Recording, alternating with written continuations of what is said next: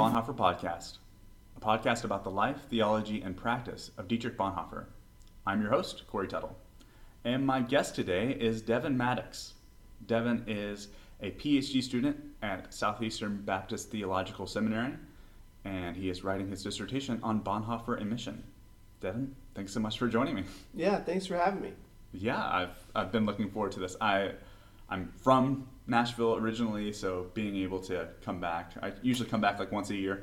Um, so you've been on the list for a while. It was like my first episode was with Besner, and he was like, uh, "Hey, make sure you reach out to Devin." And I was like, "Well, I go to Nashville once a year, so I'll wait, and then we'll we'll try to line it up." So you've been I, on. I pay him a lot of money to to get me opportunities like this one, so I'll I'll send him a, a bonus at the end of this interview. You're sending him money too? there's, a, there's, there's, a, lot of us.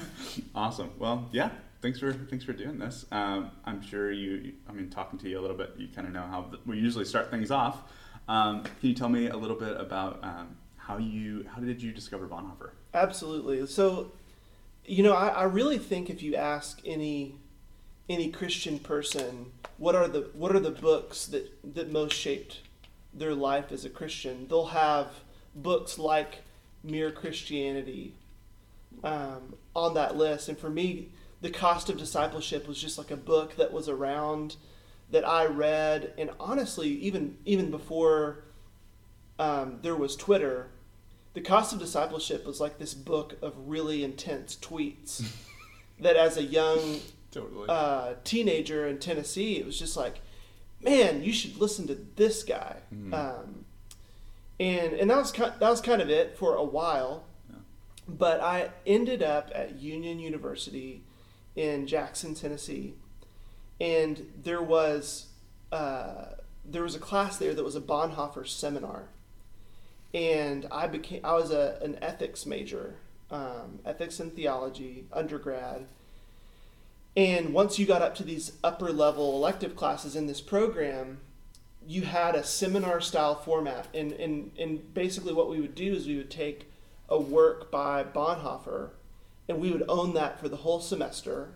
We would read, read the book, um, write a 25 page research paper that throughout this, every single week somebody was presenting their research paper. And that week we were supposed to read the other student's book and then receive that that paper and have a discussion, much like a um, what I've seen in other PhD programs. Mm-hmm. Um, originally, we were going to uh, study Bonhoeffer with David Gushee was a professor mm. there. Mm-hmm. Um, Dr. Gushee left the semester before I took it, and so I ended up taking uh, the class with Greg Thornbury and Taylor Worley, who are, are um, were both professors at Union. Taylor was also a student from Union who'd come back um, and it was it was the most formative class mm. in all of my education. My book was Christ the Center, mm-hmm. and I chose it because I was like, well, that looks that looks manageable. Yeah. And and when I chose it, I realized, um, oh, Bonhoeffer's Christology is like the key that opens up everything else. So Devin, totally. you, your your paper better be good was what they told me. I thought, oh no. um, you know, looking back, I'm glad I didn't get Act and Being or Sanctorum Communio at, at, age 19, yeah. 20 years old, but uh, but that's where I started. Uh-huh. And what uh, what led you to down the road to towards the PhD? What?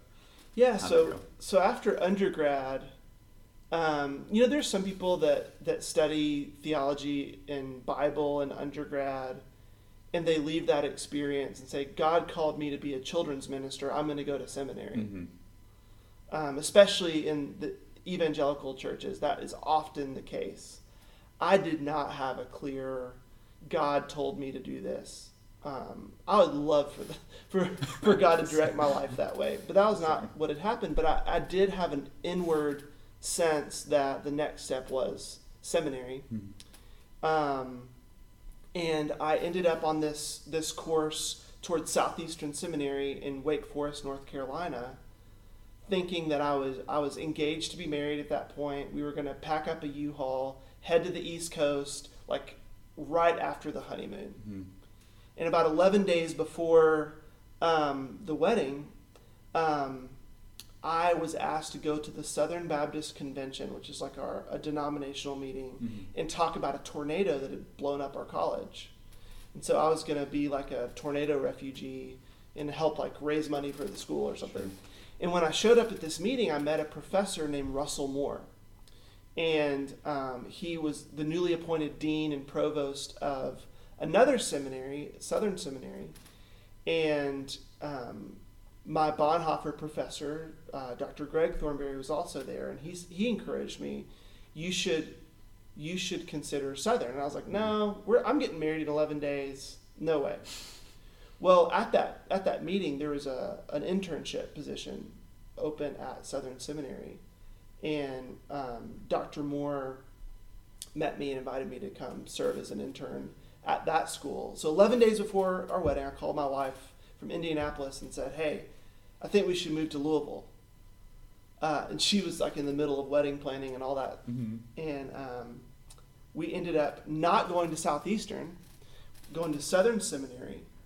Um, and while we were at Southern, it was all it was all Greek and Hebrew and systematic theology and kind of these general type courses. Yeah. So that when I got to the PhD, there was not like a um, there was not like a clear next step. I applied to Southeastern Seminary's PhD. I still wanted to study at Southeastern. Um, love their faculty. In particular, uh, Dr. Bruce Ashford had reached out to me and recruited me to come um, study with him, and I was so excited, so honored to do that. And and they basically put it to me like this: Look, you either need to specialize in a discipline and become an expert in a discipline, or you need to find a figure from church history and kind of devote yourself to him or her. And I was like, well, listen, like I've only I've only read two um, figures from church history extensively. One was Dietrich Bonhoeffer, really thanks to my undergrad, Mhm. and C.S. Lewis. Yeah. Same. And um, and I think that I probably could do better with Bonhoeffer than Lewis in in PhD studies. Mm. Wow. And that was that was kind of my decision making process. And you started writing on Bonhoeffer and mission. Well, That's how where I did ended that- up. How did how did mission come about? Well, it did, Bonhoeffer. that was not my first idea. My first idea was Bonhoeffer and race. oh. Wow. And I want to give a shout out to Reggie Williams for uh, beating everybody to the punch with Bonhoeffer's Black Jesus. Mhm. Um, Also, Reggie, if you are listening, my email is in your inbox. Please respond. That's awesome. Um, I, I, I- started going down that path um, around 2000, let's see, 2004, 2008. I would say about 2012, 2013. Mhm. Um, it was around the, the time that Trayvon Martin um, was killed.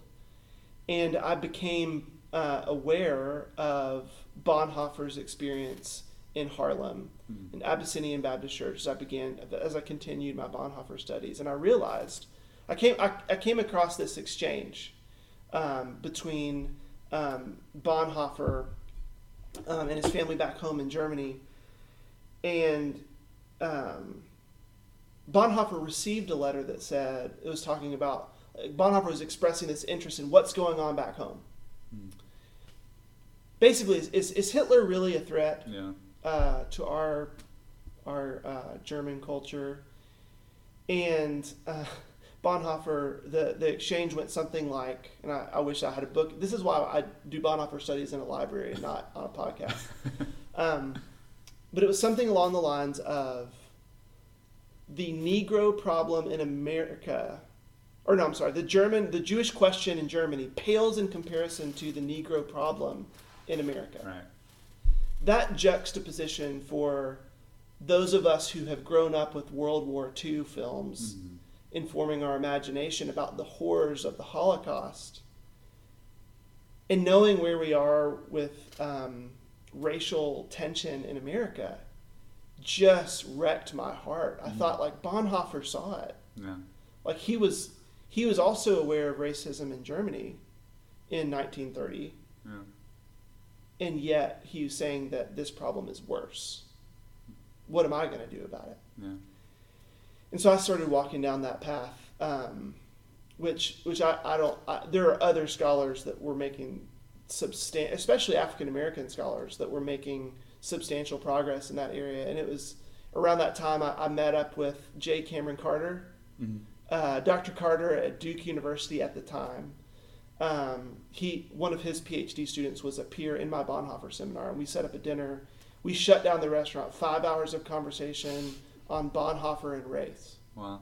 It was like an education. And Dr. Carter's taught a Bonhoeffer class at Duke for a long time, and um, I, I became more uh, oriented into the world of like Bonhoeffer, in particular critical race theory and Black studies. And um, it was then I decided that I was not pursuing a novel um, area of study Mhm. that I, I probably needed to um, pursue something that was a, a little less engaged at that point. Mm-hmm. So why did you, how did you decide mission? Uh, like Yeah, so from that? then so then it was like I've written all these papers and done all this research with like Bonhoeffer and uh, theology of creation and culture, like all the things that would be necessary for that course of study. What what else can I apply some of that study towards? Mhm. And um, mi- I came across a uh, an article in a festschrift for F. Burton Nelson, and um, it was about Bonhoeffer and the Great Commission, Hmm.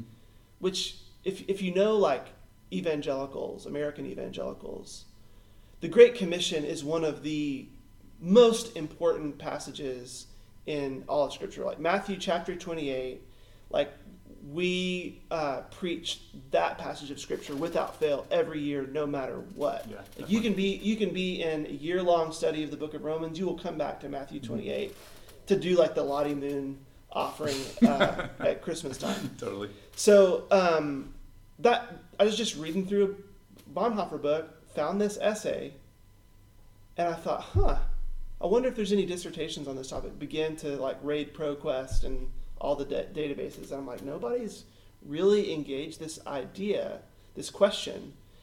Does Bonhoeffer have a theology of mission? Hmm.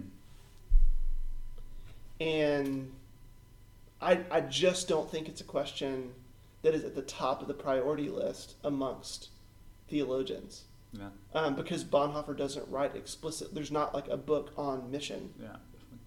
So that's how that's how it started. I thought, well, this is an area that does not have a lot of competition, and being the featherweight intellectually that I am, I decided to, to step in and, and maybe make a small, at least provide an outline for uh, for great scholars after me to take it up and improve on. So do you think? Um, I guess to answer the question, does he have a does he have a theology of mission from Mm. from your finding? No, uh, he does not have a proper theology of mission. And um, and Richard Bliese is the author of the the book chapter that I that I was referencing, and he answers that question definitively no. It's a but it's a no but. Mm-hmm. My argument in my dissertation is is that um, Bonhoeffer's theology has the logic of mission Yeah. Totally. That God is pursuing his creation, the world and humanity. Um, and there is a posture, God has a posture of mission. The divine, the divine eye Mm-hmm. has a, uh, a posture of an orientation towards us as his, as his possession. Mm-hmm. And I, the methodology that I'm using comes from a really good dissertation by David Congdon um, on Bultmann. His dissertation, which was turned into a, a book as well, um, that I found very helpful, was that Bultmann's demythologizing project um, is a, a type of theology of mission. Hmm. Wow. And I think that were missiologists and church church practitioners to take Bonhoeffer's theology of God, of creation, his Christology, um, his religionless Christian, the new theology especially, Mm-hmm. and apply it towards church, which which which it always has been. If you ever read the popular like trade books about Bonhoeffer, it's always turns into applied theology Mhm. for like church planners. I mean, how many church planners do you know that are assigning life together? It's like our Yeah, our totally. launch team has to read life together Yeah. because we want to get community right. It just naturally fits. Yeah. And and so I felt confident that that, that thesis is defensible, even though no, he did not have a theology of mission. It's really funny that you say that because uh, the other day I was looking through um, some of my notes on discipleship the first time I read it. And uh, I'm just thinking about these kind of uh, evangelical categories that we have when we, we're bringing to Bonhoeffer and being like, you know, trying to categorize it and kind of figure out, okay, what would he say about this kind of concept that I have from the Bible or from, you know, other books that I've read? And one of my notes in discipleship is he seems to be talking about following Jesus instead of like making disciples. like well, I've, you know, being an evangelical, I read like pastor books on how to make disciples. I see what you're saying. Yeah, like you know, like here's all right for the first few weeks, you know, you have like a you have accountability. You like read your Bibles together, you pray. So I'm like going into discipleship, Yeah. expecting to find that, and then it's just like him just talking about, you know, Sermon on the Mount and what it means to follow Jesus. To Nachfolge, yeah, so to speak. yeah, Yeah, that that is, um, and, and there always are cultural layers everybody on every point of the theological spectrum to get to um, understanding. And, and this is this is the work of every theologian. Every theologian, even systematic biblical theologians, have to do interpretive work Mhm. to try to remove um, bias, and, and, and not that you can ever get to some sort of you know tabula rasa uh, level of freedom from that, but but I, I think it's example it's it's very helpful. For example, that Stephen Haynes wrote a book on the Bonhoeffer phenomenon hmm which is basically a book um, of of criticism for Bonhoeffer criticism. It kind of helps us become aware that there are ways that, as uh, Bonhoeffer students, we project our own narratives there, and, and it, it is especially can be the case that it's kind of thinly veiled autobiography. hmm We read all of church history through the lens of what we hope they're saying to us Wow, yeah, that's so so, that true. we, so that we can we can uh, employ ideas. We need ideas to work for us. Yeah. Hmm. That's that's really interesting. I think I had the same experience reading uh, the Battle for Bonhoeffer by Stephen Haynes. Mhm. That I Yeah, his most recent Yeah. most recent book. Yeah. Right, yeah. So I, I mean, he was the, my second episode. My first episode was with Steve Besner, and then my second episode was with him. And um, at this point, I was still thinking that Bonhoeffer thought like a conservative evangelical. And uh, then I read his book, and I'm like, oh wow, this is so enlightening. Um, Mhm. And to know that there's been all these different receptions, and like I, I learned a ton through that. And I, I guess that's something that I wanted to talk to you about. Um, I think we we both uh, I mean, I, I told you, shout out to the Church of Nolensville, by the way, for providing a place for us to record. That I told you that if if I lived in Nolensville, I'd probably go to church here. Mhm. You know, I think we we probably align theologically really well. Um, what has it been like for you studying Bonhoeffer, who has a lot of different ideas than you you or I would have? What's that been like? The best Bonhoeffer scholars in the world would not join my small group, yeah, totally. probably. Yeah. Um, and I I think they do the best work. hmm I really do. I uh, last year went to Washington D.C. and met with Victoria Barnett, Mm. um, who I think is just one of the best. He's one of the, the be- God's best gifts to Bonhoeffer scholarship. Mhm. And um, you know, I, I started off my Bonhoeffer studies prior to the Bonhoeffer seminar, taking ethics classes with uh, David Gushee. Mhm. And I remember I wrote a paper about gender in an ethics course. And he wrote back in his feedback something like, I think you and I probably disagree about some ideas, but I think that you're, uh, you're a really gifted writer, and I think you should really devote yourself to this. Hmm.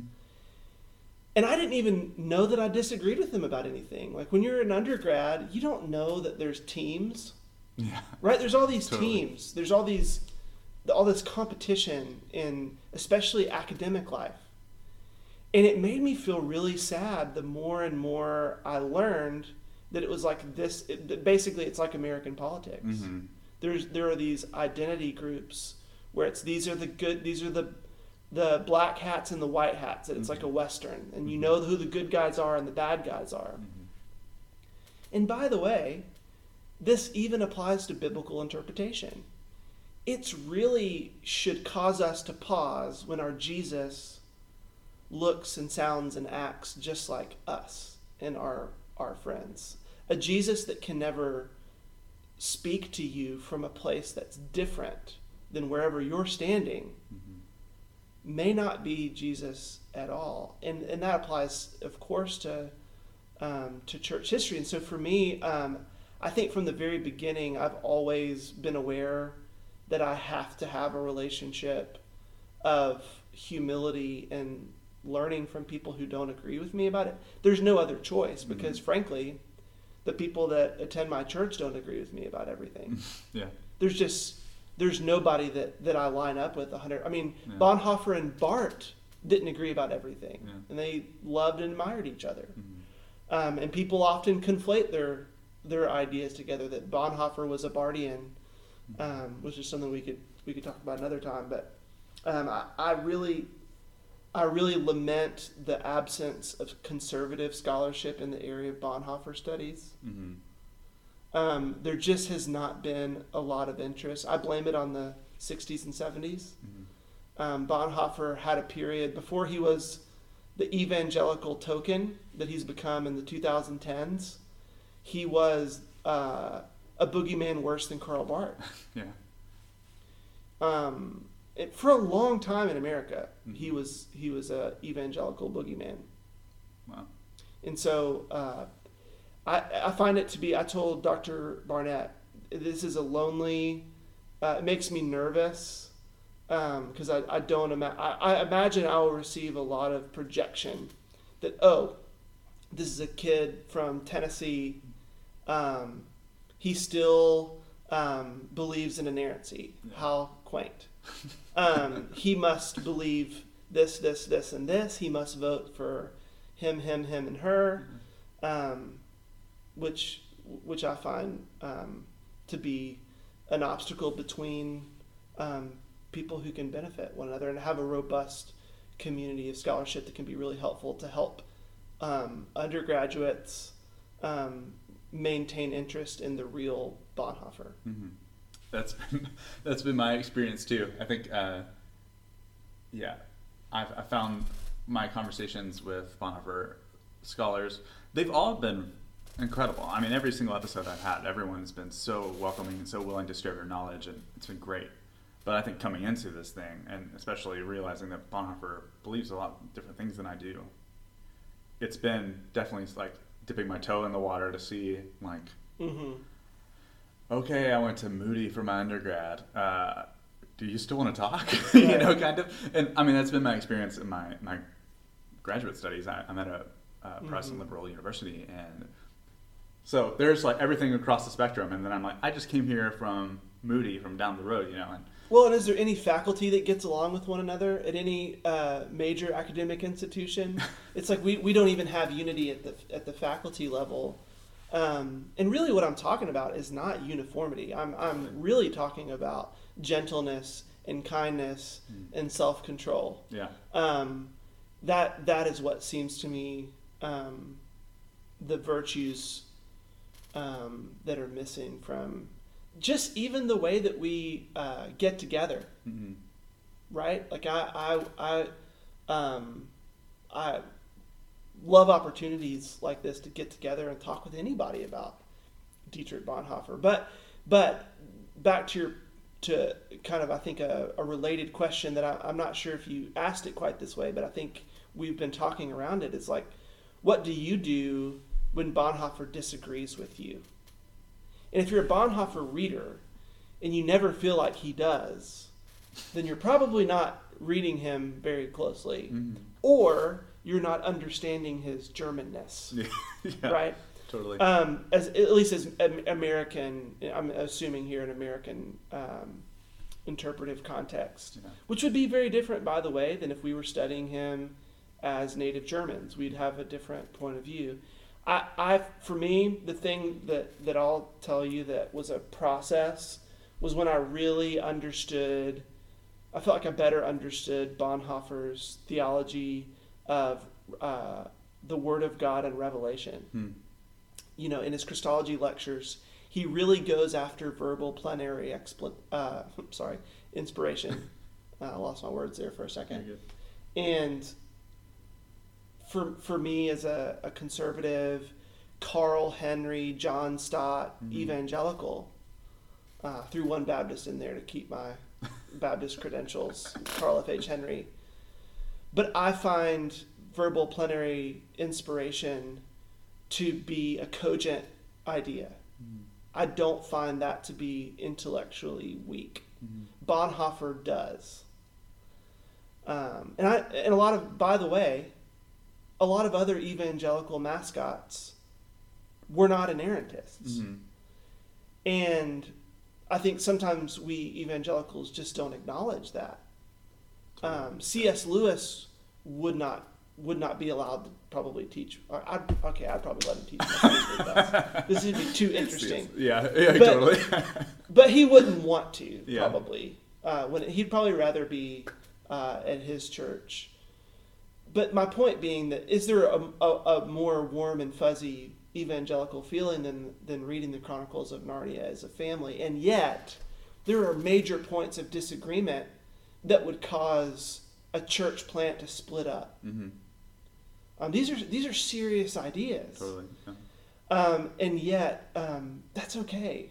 Um, it's okay to learn um, from one another, even when we disagree about very serious uh, matters. And, and by the way, Bonhoeffer is not anybody's um, patsy. He's not a mascot for any team. Yeah. He was his own. And, and uh, we were talking a little bit before the recording about the question of whether or not Bonhoeffer was a Barthian. And uh, my kind of quippy answer to, to that is he was Bonhoefferian. Yeah. Like my thesis on that question is Bonhoeffer was his own man, and, and not even his hero Karl Barth owns all of Bonhoeffer's convictions. He doesn't own Bonhoeffer's conscience. Yeah. Yeah, we, we just talked about that with Peter Hooton like a couple days ago. Mhm. He talks about um, his critiques of positivism of rel revelation, and Mhm. he writes about that in letters and papers. That's right. Hmm. That's great. Yeah, I think uh, it's interesting to think about um, if you've read all of Bonhoeffer, um, what what book you would suggest if someone came to you and said, "Where should I start?" I think that kind of like Mm-hmm. gives a, a good taste for um, because there are some that are really straightforward and not controversial at all, like Life Together. I mean, I, I don't know anyone who's read that book and has been like not blown away. I mean, Mhm. it's that's my Desert Island book, by the way. Yeah. for sure. I mean, it's the loneliest Desert Island book possible because it's all about community and you're by yourself. Um, but yeah, I imagine that uh, there are other people who would suggest you know, maybe it's letters and papers or act being or ethics. Um, I mean, there's it's just uh, really diverse. He tackles a lot of issues. Some of it's really interesting because he's just writing, you know, he's just writing letters to his friend and Mm-hmm. thinking about w- what's happening in the world and how are we going to rebuild this and what's that going to look like theologically and how are we going to help the church and um, yeah, it's just fascinating. Well, and for me, it's like who's asking and why are they asking? Mm-hmm. um, because the I I accept uh, Clifford Green's encouragement in his Theology of Sociality book that reading Bonhoeffer chronologically uh, is something that's been neglected because of the order of publication Mm-hmm. in English. Uh, because uh, spoiler alert, Sanctorum Communio and Act and Being aren't um, a day at the park. Yeah. So uh, that's not the first; those are not the first books to fly off the shelf in America, Uh-huh. right? Um, but reading Bonhoeffer chronologically does make a lot more sense of Bonhoeffer if your goal is to interpret uh, letters and papers well. Mm-hmm. Totally. There's continuity from beginning to end in the Bonhoeffer corpus. But you know what? If I have a friend who's just trying to take an interest in Bonhoeffer because he knows I'm wearing a Bonhoeffer sweatshirt, which I am. It is. It is amazing. I'm I'm wearing Where'd you get it? um, missionalwear.com. All right. We'll put a Bonhoeffer face on anything. I want it. So you can get a coffee mug, you can get a different color sweatshirt. Um, shout out to Missional Wear. Yeah. I, I, now feel like I'm a social media influencer, and they should send me more Bonhoeffer Yeah. swag Definitely. since I'm doing this free ad. But um, yeah, if it's just my buddy who's who's taking an interest, I'm probably not going to say, you know, I think it's time for you to explore the the social ontic in in Sanctorum Communio. That would be cruelty, and they'd never. I'd lose a lot of friends that way. That was my experience. Uh, I decided I'm going to get into Bonhoeffer studies. This is before, way before the podcast. This is probably like two years before I started doing this. And I was like, well, the first volume one, let's do this. And I jumped straight into Sanctorum Communio with no context. And I got like, you know, 50 pages in. And it was like, I don't understand any of this. And then, like, you know, two years later, I read Michael Mawson's book. And it's like, oh, this is oh, this is what's going on. And then I go back and read Mhm. Sanctorum Communio. And it's like, oh, like I'm tracking everywhere. It's it's not one that you can just walk through without having someone over your shoulder kind of pointing, pointing Well, things out. I I was thinking about about this question uh, this morning on a on a run, Mhm. which is something that Bonhoeffer nerds do. So if you're a casual listener to this podcast, this is what we think about all the time. Um, I was thinking about how Bonhoeffer's theological method could be applied to Bonhoeffer studies, and here's what I mean by that. Hmm. So almost everybody starts with cost of discipleship. It's just what happens. Yeah. It's of discipleship or it's life together. Yeah. And I, I think that that's like the anxiety causing middle of Bonhoeffer studies. Because you don't really know what you don't know. Mhm. Now, the, the text, the words could not be plainer, Mhm. But the context could not be further from your imagination at first read. Yeah. And so you have to do what Bonhoeffer encourages you to do with the biblical text. You have to return to it with your knowledge and interpret it again. Mhm. Let the text norm you. Mhm. Um, develop new uh, a new theology of Bonhoeffer. Bring that back to the text and repeat the process. Mhm. And man, has that been the process for me? I read in the middle of the Bonhoeffer corpus and then had to go back to the beginning and then read all the way to the end. And how is that unlike when you start reading the Gospel of John as a new Christian and you're like, well, man, there maybe Genesis has some, like in the beginning was the word. Like okay uh, there's another part that's in the beginning. I'm going to go back there um, where is all this headed i'm going to go to the end Yeah. that there's just this this is a lifetime worth of work Mhm. to devote yourself to reading the dbwe Mhm. or if you're really cool the dbw Yeah. just the Werke Yeah. um, then man, I, I- I think that's the way you have to do it.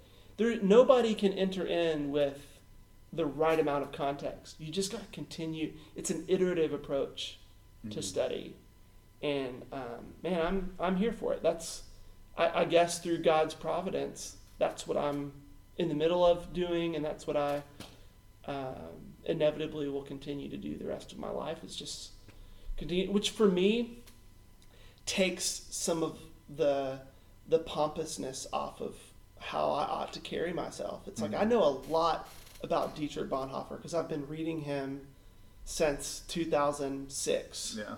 in school and read Costs of Discipleship, you know, somewhere in the neighborhood of 2002. Yeah. Well, um, that's a long time, Mhm. and it's it's a it's it's. I've spent more time thinking about this guy than a lot of others, and I feel like I'm only finding out how little I understand Yeah. the further I go. Uh-huh. So why would I ever treat someone else like I know it all? Mhm.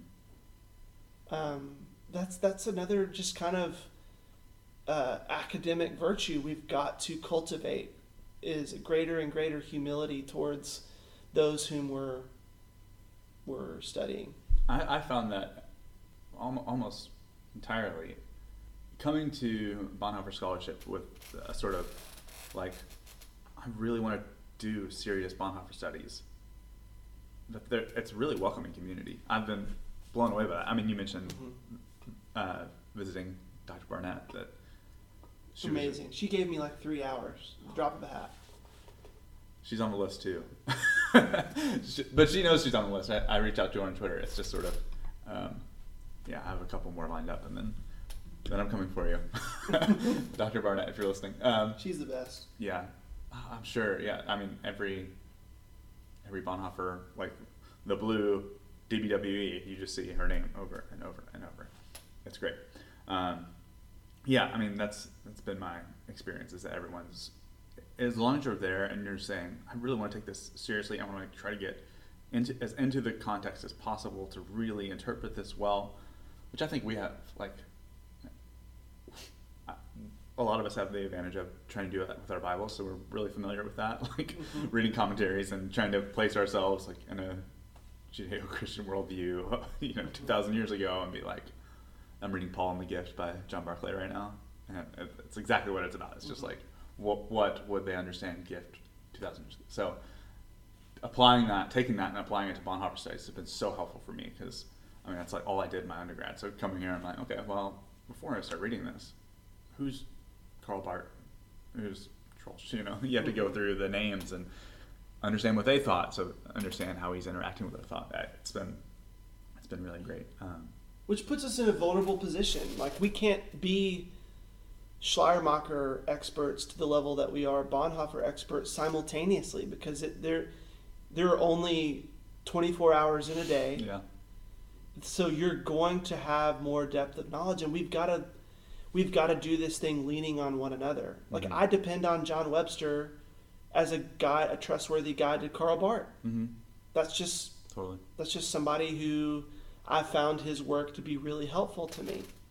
Now, those that are listening to this that, that have another Karl Barth guide are going to say, "Oh, you should you should devote yourself to this person instead." And, but we're all making those types of choices all the time Mhm. because when you start to add up all of the influences, um, I mean, just I, I was just thinking about his, Bonhoeffer's Tübingen professors. Yeah. Adolf Schlatter, Karl Groos, Paul Volz. Yeah. Those aren't the names on kind of the ESPN Sports Center highlight reel of Bonhoeffer's life, Totally.